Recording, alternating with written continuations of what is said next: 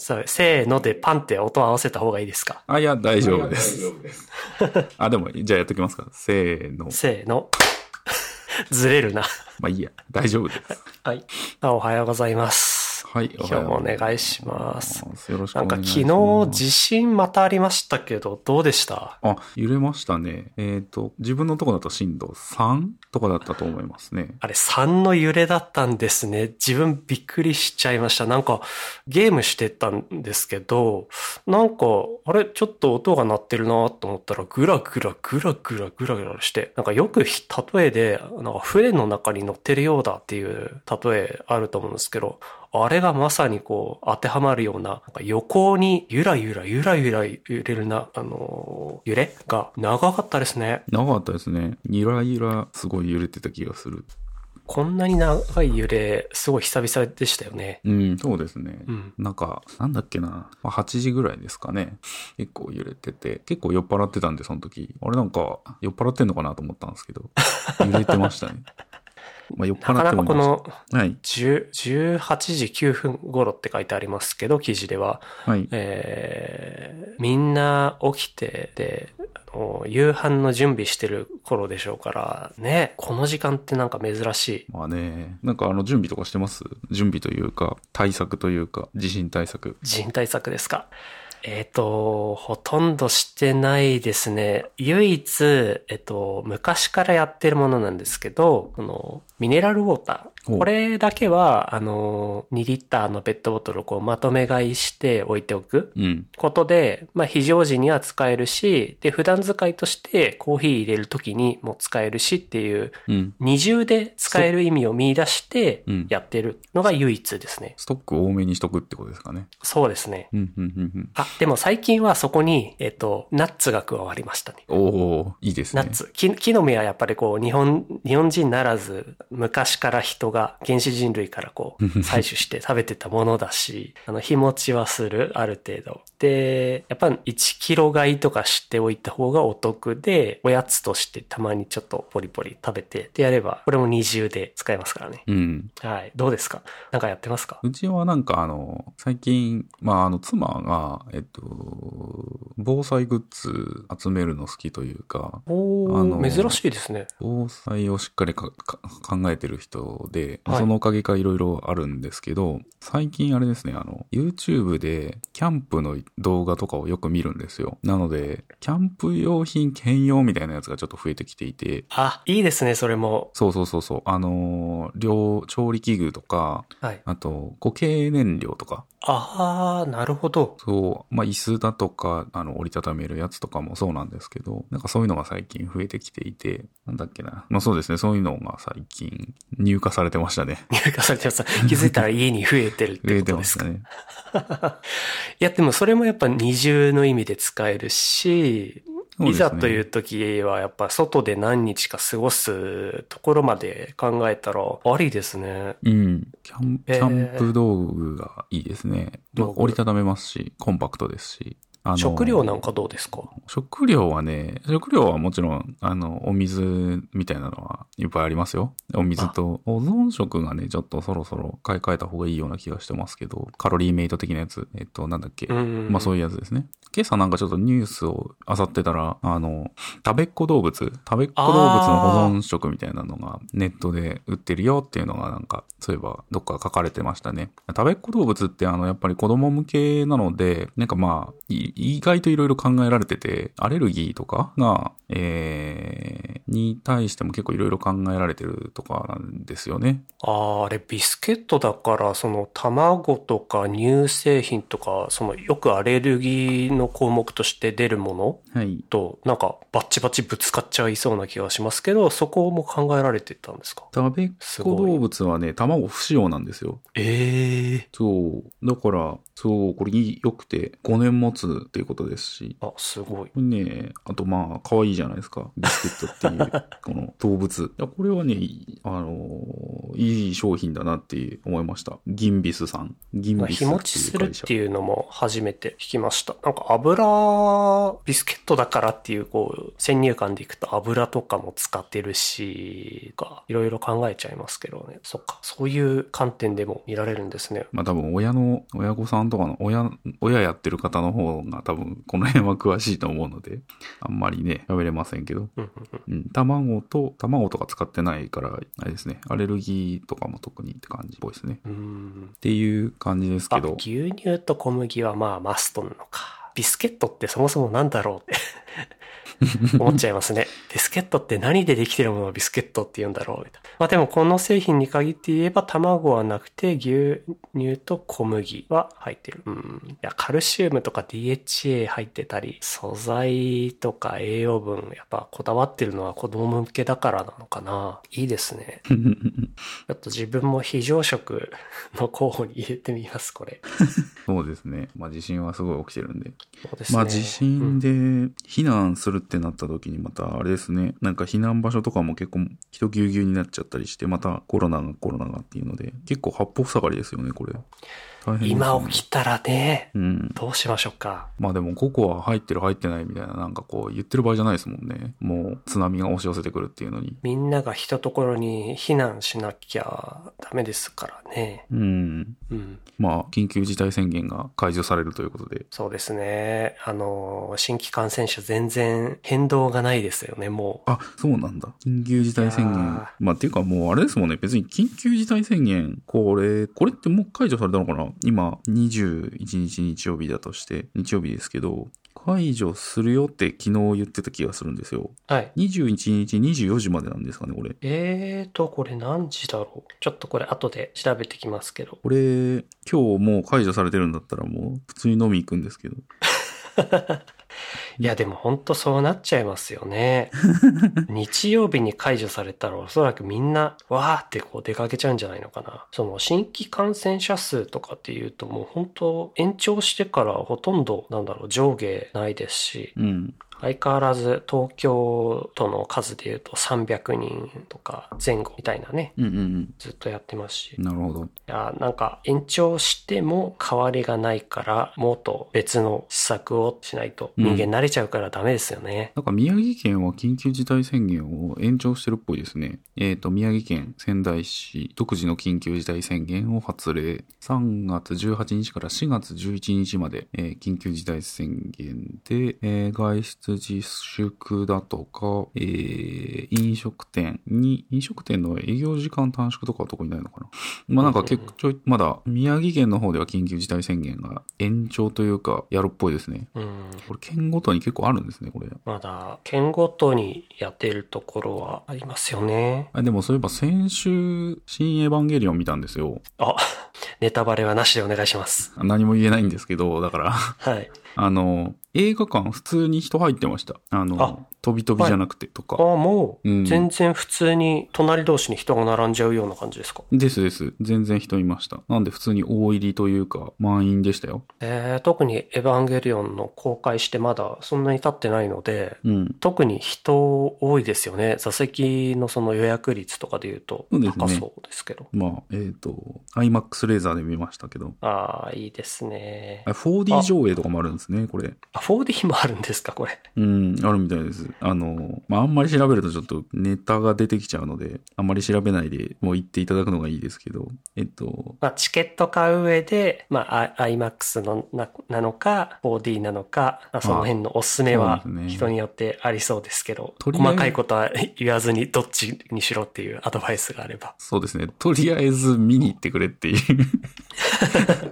感じはしますね。ネタバレが過ぎるんで、これ本 当に。何喋ってももう、あれなので。そうですよ調ね。べずに行ってくださいとしか言えないですね。はい。うん映画館のそうかは対策まあ、映画館は、まあ、基本、あの、見ているだけっていうのと喋んないので、と、何ヶ月か前に行った時は飲食とかがもう完全にカットされてましたけど、その点どうでしたかあ、あのー飲食はできました。ただ、館館内の案内で、えー上映前のあの食事みたいなのはやめてくださいっていうのが案内でありました。お多分、上映理前由としては、上映前は、えーあれですね、横見たりするじゃないですか。はいはいはいはい。なので、でも映画の鑑賞中は真正面を見ながらパクパクするので、あの、大丈夫ってことなんだと思います。ちょあんまよくわかんないですけどね。うーん。 ななんか取り組みとして、としてそれ、なんだろう、あまり差がないような気がしますけ ど。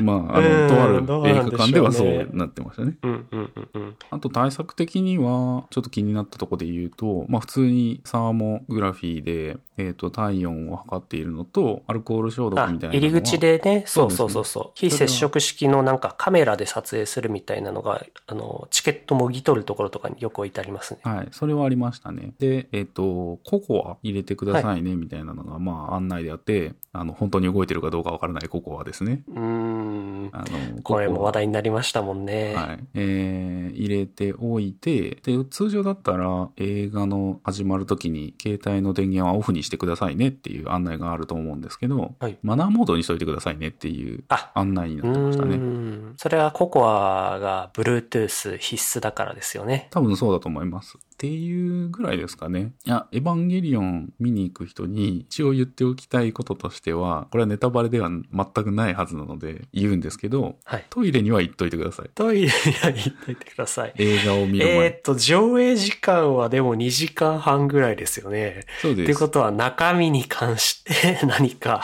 あ、だから関係ないです。関係ないです。本当に関係ないです。2時間半なので、はい。長いので、トイレに行っといてくださいっていういや。本当そうです。なるほど。2時間半は確かにす、通常2時間の映画もあるから、ちょっと長いのかなまあ、ちょっと長いですね。ょっと横長いですとねかも入れると、ちょっと、あれですね、そこそこ多分3時間ぐらいになると思うんで、最初流れるじゃないですか。いろんな予告が。はい。確かに。なんで、まあ、トイレ行っといた方がいいよっていう、それだけです。わかります。いや、僕も、えっと、アベンジャーズエンドゲームの時ですね。あれは、ちょっと時間見ないで行っちゃったんですけど、3時間にも及ぶ長いあ、そうな映ん画だ。でして、あの時だけは、一回トイレに立ってしまいましたね。あー、なるほど。いやここ何年間かで映画館途中でトイレに席を立つっていうのは、本当久々で残念なことしちゃったんですけど。ほんとなんかネタバレをみんな、もう、なんて言うんだろうな。ネタバレになるから、もう何も言えないけど。結構今までのその話の完結編みたいな感じで、ネタがこうギュッとなってるだろうから余計こう席立ちたくないですよね。その間にどんな展開があったんだろう気になっちゃって。そういう意味ではなんかやっぱマストなアドバイスだと思います。会社とかでも絶対に言わないでください。いわなんか、ネタバレしたら僕は会社を辞めますって言って脅してくる人がいました。 あー、すごい。じゃあ、早く見に行けって思うけど。 まあ緊急事態宣言もありましたからね。まあですね、こごれ家から庭の事情とかもありますから、タイミングがなかなか合わないとかっていうのもあると思うんで、はい。まあ、そうだな。開けたし、そろそろなんか見に行きたいですね、自分も。そうですね、有給とか使ってたらいいと思いますね。はい。そんな中、ネタがいくつかの、またノーションにまとめて、あれこれじゃなかったノーション出しました。はい。これ見れますよね。見れます見れます。大丈夫ですよね。まだノーション慣れてない感があったらすいま せん。どうしようかな。一番上のネタ。はい、い、いっすかね。どうぞ。えー、PC ウォッチの記事で、はい。えー LINE には国民的インターネットインフラを提供する覚悟が足りないけれど、国にそのことを言う資格はあるの かめちゃくちゃ社会派なん ですね。ネタにネタとしてはそうですね、社会派、なんか、社、社説みたいな感じのネタそうですね。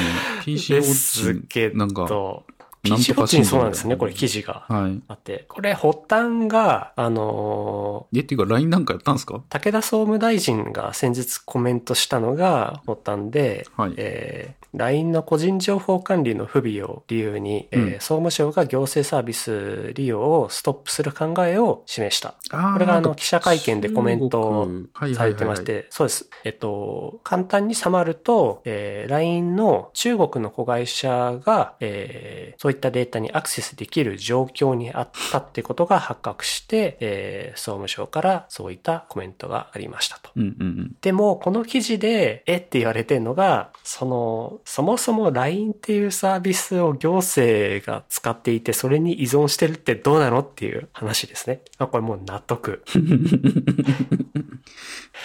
結構 LINE と行政つながってるところあるんですよね。自分の地域でもそのコロナの地域の自治体での最新情報の発信元が LINE だったりしてて、毎日そのかん陽性患者の確認数とか、うん。うんうんあとは知事からのコメントとか、そういったのが来てたりして、まあ、うん。うん。国とか、まあ、お他の地方自治体もそうですけど、行政サービスが、こういったデジタルなサービスインフラを持ってないので、こういった民間のものを使わざるを得ないっていう状況がそもそもどうなんだろうっていう。 LINE アットと話かですこよれあれですよね。あの、LINE アットでしたっけなんか LINE のサービスも結構いろいろ、どうだっけな、僕住んでるところとかもそうですし、あと渋谷とかも、あれですね、LINE 友達になってますわ。そういえば僕。あ、友達、そうですね。友達にまずなってからって感じですもんね。友達になるとなんか、なんか送られてきますね。でもちょっと最近、鬱陶しいなって思って、全ブロックしちゃいましたけど、ああ、通知が送られてくるんその公で式アカウントって、うんその、プロモーションのためにメッセージをすごいよく送ってきますもんね。その中の一つに数えられちゃうから。そうなんですよね。あれ難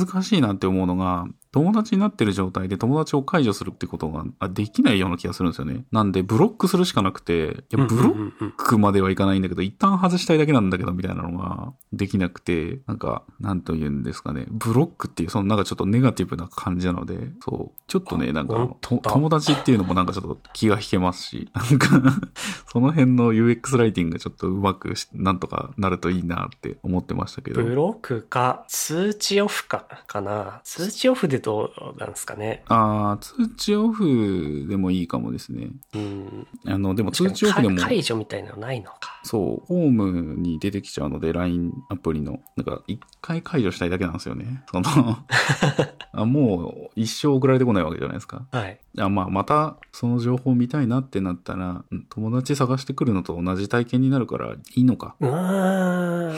友達を探してくる。あの、友達としそてう、再度、一回解除したら、もう一回友達申請というか、するために、あの、例えば渋谷区とかのアカウントを探すじゃないですか。はいなんで、その時に、また多分、ブロックしたアカウントも出てくるので、まあ、ブロック解除ってやれば同じ体験になるのかなって今、思った感じですね。ああいやわかん実ないです際けどどうなるのかなそうなるのかな調べてみよう。ちょっと後でやってみようかな。あ今日全然関係ないですけど、知り合いで、あの、お誕生日の人いました。 LINE で誕生日知る、そうか、もうありますね。最近その LINE だけでしか繋がってない友達もいて、そこで知ることもありますね。ギフトを送るってのがありありますね。お誕生日おめでとう。ギフトを送るボタン。ああ。何が送れるんですかえっと、スタンプを買ってあげるとかかな。っああ、ていうのと、ななんか、唐揚げくんとかある。 唐揚げくんのあれですかね。クーポンですかあ、機 LINE 械ギ券フトっていとうかかな機能があるんですね。LINE って。まあクあー、ポンだと LINE 思ギいフます。トあはい。りますね。あー、なるほど、なるほど。ギフトを送れる。他にもなんか、まあ、スタバっぽいやつだったり、ギフト券とかいろいろありますね。あとはなんか今治タオルとか、ケーキ的なやつとか、なんかいろいろありますね。フェイス、うーんマスク、えー、化粧品はい。うーん。なんか送って反応、反応ちょっと、反応するかな 久々な友達とかだとちょっと嬉しいですよね、反応あった時に。そうですね。なんか、お正月に明けましておめでとうラインが、この人から来たんで、まあじゃあ送ってあげようかなって思ってますけど。うーん。そうですね。最近は友達へのプレゼントみたいなの特になくて、うん。まあ、職場の同僚とかの時かな。まあ、なんか、ちょっとしたお祝いというか、お礼というか。で、えっ、と、スタバの700円のドリンクチケットとかだったら、よく、あの、お互いで、なんですけど、うん。送り合ったりしてるんで、これとかどうですかあ、なんです、なんて言いました、今。 あスタバの700円のドリンクチケットあるんで、あー。え、LINE ですか LINE、LINE にも今ね、ああったんですよ。今ね、ちょうど今、すいません、あの、ハーゲンダッツの1000円のクーポンがあった、クーポンっていうかなんか、券があったので、あ、これいいなって思って、今生返事してました。すいません。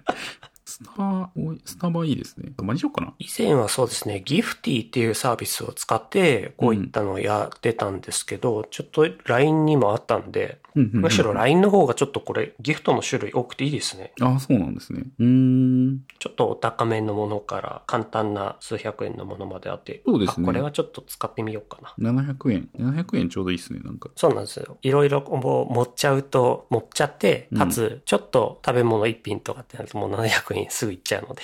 LINEPay 余ってる し。は LINE い。ぜひ。 LINEPay。えー、いや、もう、すげえいっぱい機能ありますよね、これ、ほ んと。えーと。 LINE も、だから、えっ、 と、あ10、今 音が入ってました。なんか言いましたね。あれ遅れたのかな、これ。購入完了の音だったのかもしれないですけど。購入完了の音だった気がします。うんうんでも、ウォレットから減ってるから、その時点で送り、ギフトが遅れてるかどうかってことですよね。ギフトを送りましたみたいな画面ないんですね、これ。あーうーんってことは、その後、チケットの番号か URL かが発行されて送るとか、なんかちょっとでも体験としてはいまいちになっちゃうし、その人に遅れたのかな、これ。わかんな。トそうするときってどうするんですかね トークに行く。ークにはね、履歴書いてないですね、特に。定期、あれない。うーん。なるほど。ちょっと難しい。まあ、遅れてたならいいや。なんか一応利用レポートかなには出勤があるので、まあまあまあいいかなと思います。いやそんな LINE ですけど、なんかもう10周年だそうですよ。わあ、すごいですね。いつの間にか。で、えっ、と、2020年3月末時点の月間アクティブユーザー数が国内8400万人。いやー、そりゃこんだけ機能ありますよね。トですッよねプページめちゃめちゃいっぱい機能あるもん。ゲームもあるし、 漫画もあるし、音楽もあるし、まあ、着せ替えもありますし、サービス、出前館とかある。あ、そうですね。出前館今 LINE の配下になってましたね。あ、そうなんだ。あ、じゃあ出前館使ったら、結局、LINE に情報が行くから、えっ、と、まあ、どうなのかわかんないですけど、その、結局同じ問題が起きるってことなんですかね。まあえっ、と、わかんそないでこすシステム的にそもそも別会社なので、あまあ、それはそうですよね。まあ今どうなってるかわかんないですけど、権限管理がまあ、ちゃんそのと、今回 Z ホールディングスとね、一緒になって A ホールディングスみたいな名前になりますけど、その中での情報統合とか、なんかいろいろやってる中で、こういうのって発覚したのかな。すごいですよね、本当に。そんなもう、でかい感じはします。LINE。まあなので、行政も使えますよね、そら。8000万人これも使だってける。ユーザーいたらうん、ココアより全然多いですからね。まあそうですよね。うん、難しいですね。LINE なのか、もしくは Twitter みたいなところを使うのか。まあ、独自で作るしかないですよね。マイナンバーポータルとかで。が通知の仕組みを持っていて、いやなんかうまいシステムができるようなイメージが湧きませんね。ー。うーん。そうですね。そういえば健康保険証との統合みたいな話も確かそろそろだったと思うので、おううん、ココアみたいなものとの統合とかあるといいですけど、どうだろ。そうですね。まあ、どうなんだろうな。これ今、ベンダーにとにかくし、ベンダーに作ってもらおうっていう体制が、体制ですよね、今のところって。それの体制、内製しようっていう気概がないと、多分これうまくいかないと思うんですよね。いうそのためのデジタル庁なのかなとは思うんですが、うんうんうん。難しいかな。そうっすね。ココアは、えっ、と、下請け構造みたいなのがあの指摘されて、今は開発の体制が変わったんですよね。なので、まあ、最初からやって、すな組織的なところの問題は、綺麗な状態でスタートしてほしいですよね。うんうんうん。そうですね。まあ、ちょっとね、ココアの立ち上げはちょっとてんやわんやって感じだったっぽいので、ちょっとスピード感的なのを求められてて、人材がいないので、やっぱりお願いするしかなくて、っていう、まあ、経緯はありそうですが、うん。うん、いやちょっとね、今回残念になっちゃったので、なんかここで KPT 出して、 その結果を ちゃんとデジタル庁内とかでこう広く共有して使ってほしいですね。あー。うん、なんか日本に入国する人には、あの、ココア必須で、スカイプも必須で、あと OSSMA ってあの、位置情報確認用のアプリを入れてって、こういろいろ、あの、インストールしてくれってこう言われてたりするし、あ、そうなんですね。今そうなんですよね。スマホ所有がこう前提で、なんかレンタルもはいはいはいはい。開始するっていうニュースが出てましたけど。レンタルされ、いきなりスマホ触る人で、スカイプとかそんなアプリ絶対使えないですよね。まあ、入国者に対してはね、そういうことをやってるっぽいで。 えー、まあオリンピック。入れてもらったものの、そんな感じで、ねはいあ。オリンピックもね、ありますし。オリンピックなんか外国の方の受け入れは見送るみたいな話でしたよね。あ、そこ知らないです、まだ。なんか、そうらしいですよ。えっ、と、外国、海外客の受け入れを断念。おー。安全を最優先。はい。あ、えー、今ちょっとヤフーニュース、えー見ているんですけど、五輪海外客の受け入れを断念、小池都知事安全を優先、最優先っていうコメントでありましそたうね。まあ、完全な形での開催を諦めて、まあ国内の人だけなのかな。まああ海外客が無理ってことはそうですねそうですよね。えっ、と、丸川五輪賞が、えっ、と、国民の理解を得るためにアスリート以外の関係者祝言が不可欠と、お会議で述べたと、報道陣に明かしたと。で、小池知事は、まあ、それをフォローするような発言で、うん、ですね。これなかなかですね。まあ、むしろまだやれる線があるっていうのが、あ、そう、なるほどっていう感じでしたけど。うん。なんかもうち中止なのかなって思ってたら、一応やる方向なんですね、これを。なんかまだ、個人的には強引に進めてるなーっていう感じがしますよね。うん。そのワクチン接種とかどうなっているのか、その、ちょっと思うのが、やっぱりワクチンの接種状況って国ごとに結構ばらつきありますよね。うん。で、フラットにまあ、アスリートの皆さんとかも受け入れたいけど、その状況によってもまた変わってきそうなので、うん。そこ、ワクチン接種をうまく IOC とかがこう、フォローして、まあ、や皆っさんてがくれれこばうヒーローなんですけどね。入ってこれればいいですけど、うん。国によってはそもそもワクチンがまだ配給がなかなかいってないので、接種できてない状況のアスリートの人をこう迎え入れるのかっていうとまたそこももう違いが出てきそうで。いやそうですね。ーいろいろまだまだなんか問題になりそうなのが山積みの状態でこう進めてて、大丈夫かなーって。まあ、しかも、進め、なんとか進めようとしてるところで結構水を差してるケースとかで、あの、渡辺直美さん、芸人の、はい。あの、体型がちょっとふくよかな方が、あの、まあ、それで笑いを取ってたっていう、その芸風だったのはあるかなとは思うんですけど、あの、その容姿を、あの、まあ、豚に例えて、えー豚に例えるような演出を、あの、オリンピック、東京五輪パラリンピックの開閉式の総合統括を務めるクリエイティブディレクターの人が、えっ、と、そういうことをやったと。っていう演出を提案したっていう問題があって、あの、またその、感覚が、その、グローバルじゃないというか、今もう、そういうのは、国、国によってはっていうのもあると思いますけど、まあちょっと遅れてるよねっていうのもあって、ちょっと炎上してるっていうのもあるみや、ありますよね。うんうんうんうんその笑いの取り方が日本の国内でしかこう通用しなさそうな取り方になっちゃってて、そうですね。こういった体型に関することって、グローバルに見た時に、ネタとしてあんまり通じないですよね。まあそうですね。なんかく、まあ国によって多分だいぶ違うような気がしてて、うん。わかんないですけど、なんか、イギリスのその番組とかだと、もっとなんかあいつは死ぬべきだみたいなことを平気でテレビで言ってるみたいなのとかもあったりするような気がしてるんで、うん。なんかまあ、なんか本当国とか文化とか、まあ、あるはずなので難しいですけど、なんかもうね、人狼みたいになってますよね、オリンピック。うーん。なんか、ちょっとした荒探しというか。うん。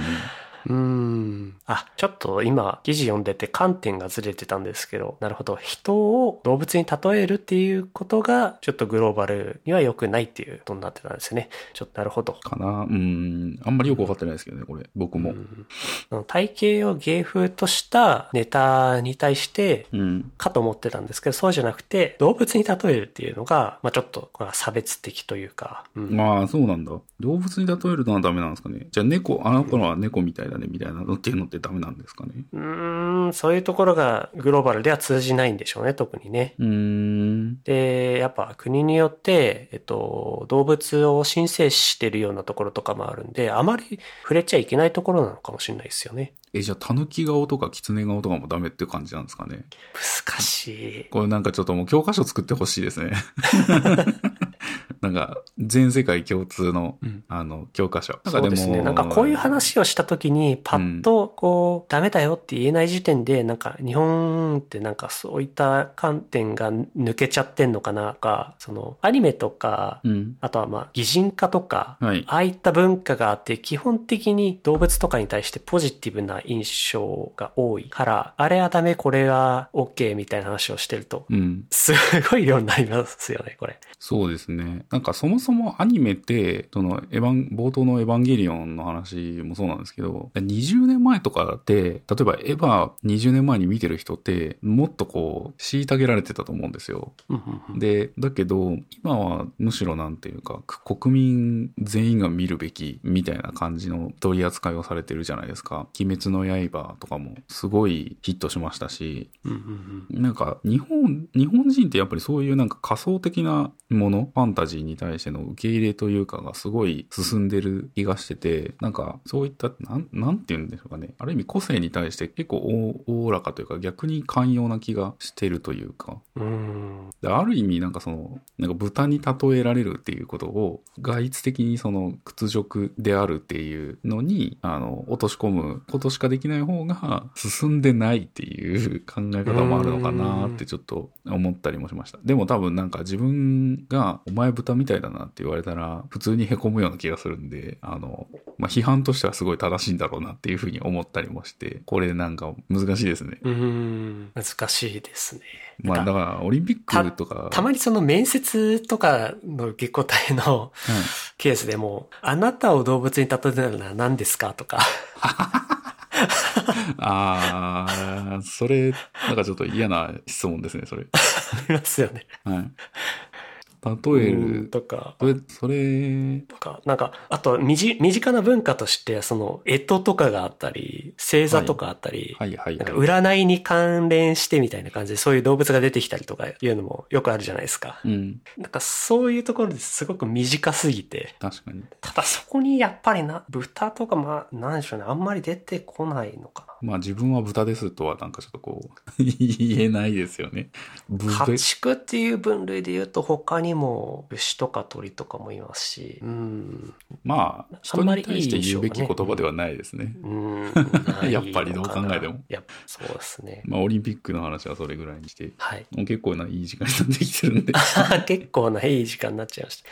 ちょっと、えっ、と、なんか買ったものがあるみたいなネタをいっぱいもらったんですけど、あ、えっとですね、キーボードとマウスを、マウスというかトラックボールを買いましたっていう話ですね。えっと、買ったキーボードは、ロジクールの MX キーズワイヤレス、イルミネーションキーボードと、えー、ロジ、えトラックボールが、ケンジントンの、えープロフィットエルゴバーティカルワイヤレストラックボールです。で、と、はい。えー両方とも3台のデバイスとペアリングができて、えーとボタンを押すと,、えーとキーボードの方は、えーと123ボタンがあるのでそれを押したらもうその瞬時に切り替えたいデバイスに切り替えられるトラックボールの方は、えーとペアリングを先を変えるボタン長押しすると,、えーと切り替えられるようになってて、えー長押しすると,、えーと12313っていう感じであの切り替えられると。で一うんうんうん応 Windows、Mac、あと iOS とか Android とか Linux とかに対応してるっていう感じなので、えっ、と、まあ、会社、今まあ自宅作業なので、会社のパソコンと自分今使ってる、この収録に使ってる MacBook と、えっ、と、もう一台ちょっと Intel Mac があるんで、えっ、と、その3台とペアリングさせて使っています。えー、いやー複数デバイスを一つのイン,、えーインターフェースでまとめようっていう。そうですね。そうあですよの、ねおかげでデスク周りがちょっとスッキリして、えっと、もともとケンジントンのトラックボールの、えっとね、エクスパートマウスかなエキスパートマウス。大きいトラックボールですね。と、あーあれを、はい。あこれ結構僕使ってまして、えー、たんですけど、えっと、まあ、会社のパソコンは普通のマウスを使ってたりだとか、インテル Mac の方は別のマウス使うとか、あとキーボードも別々で、それぞれマジックキーボードとか用意してたりして、もうね、デバイスだらけだったんですよ。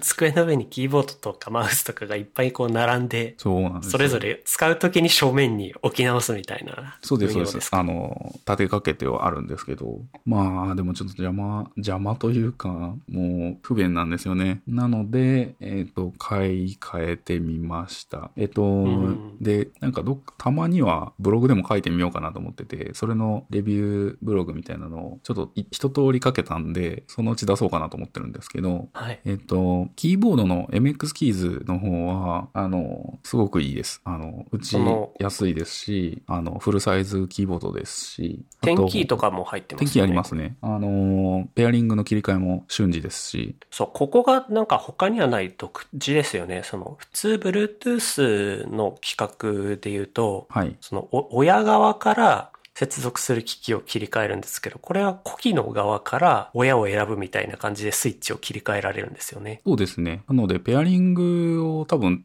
ど、どうやってやってるのかわからないですけど、まあ、3台ともしている状態にしておいて、あの、キーボード側で切り替えるみたいなことをやってるんでしょうね、きっと。うん。なんか3つ別々に Bluetooth モジュールがあって、なんか電源を切るみたいなこと を物理的にやってるのかな。 ああ、そうでしょうね。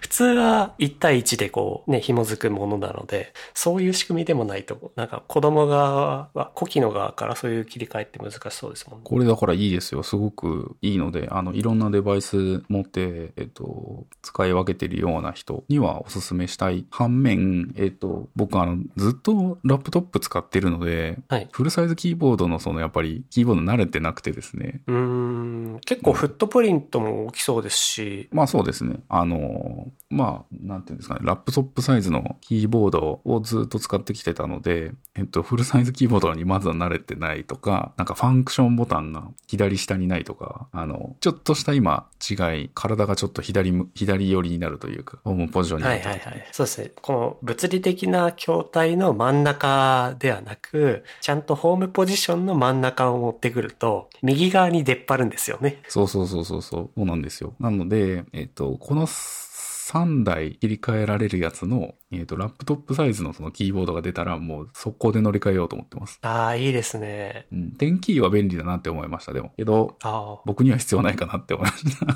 た。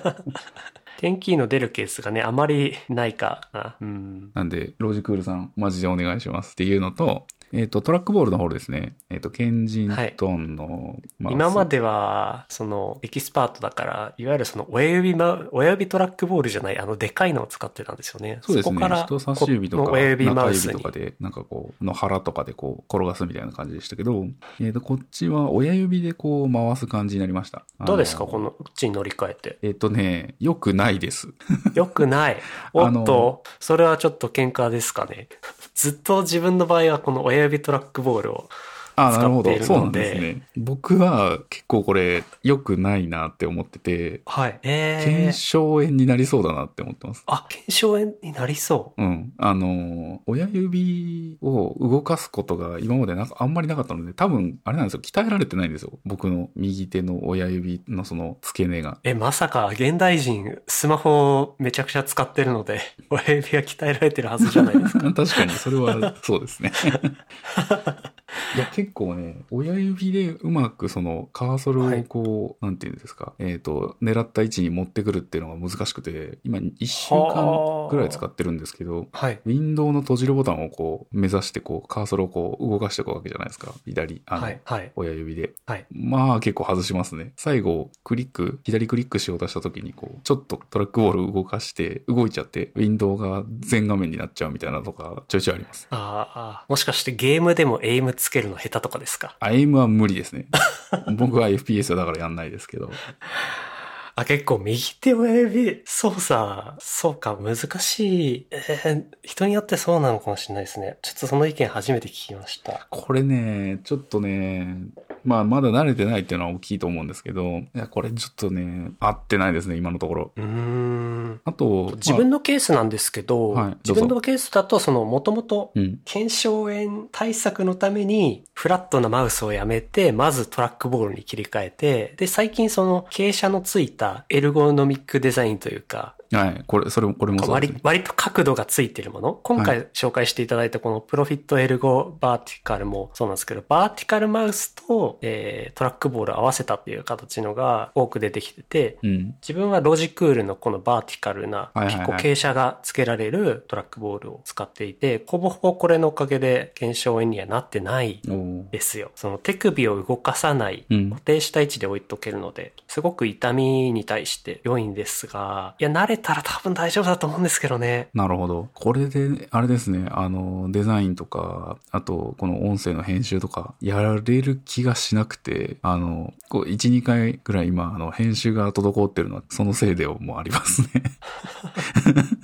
あ、じゃあ2つほどアドバイスしたいんですけど、はい。まず、マウスと比べると結構そのスピードのコントロールが最初親指難しいと思うので、まずカーソルのスピードをソフトウェアで変えることと、あと、もし余裕があればなんですけど、トラックボールのこのボールっはていいくつかオプションで変えられるんですよ。単体で売ってたりするのおで。ーなるほど、なるほど。そこでその、えっ、と、フリクション、えっ、と、摩擦か。摩擦の度合いが違ったりするので、おー例えば慎重な操作をしたい場合は、ちょっと摩擦の多い、まあ物理的にザラザラしてるわけじゃないんですけど、そういった違いのあるボールも打てるので、うんうんうんもしかするとそういうところで、正確な操作に切り替えたければ、なんか変えることができるかもしれないですね。うんうんうんうん今ちょっと、なんかあの、なんだろうな。カーソルの動きがあまり滑らかじゃないんですよ。なんか感覚として。回してるはずなのにちょっとこう、なんて言うんだろうな。ちょっと遅れてカーソルが動いてくる感じがしてるんですね。お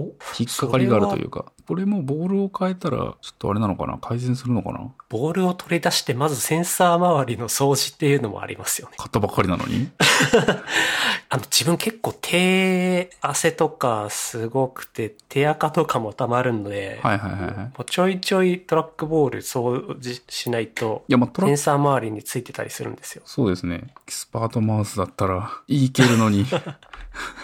エキスパートマウスはボールでっかくてよかったですね。これね、やっぱいいですよ。今触ってますけど、 エキスパートマウス、エキスパートマウスに戻そうかなって思ってます。このね。エキスパートマウスの方って今こう、ボタン数2個以上になってたりするんですかボタン数は4つあって、今4つになってるんです ね。で、その、ボールの周りをこう、回すリングみたいなのがあって、これでスクロールして、みたいな。これはいいですよ。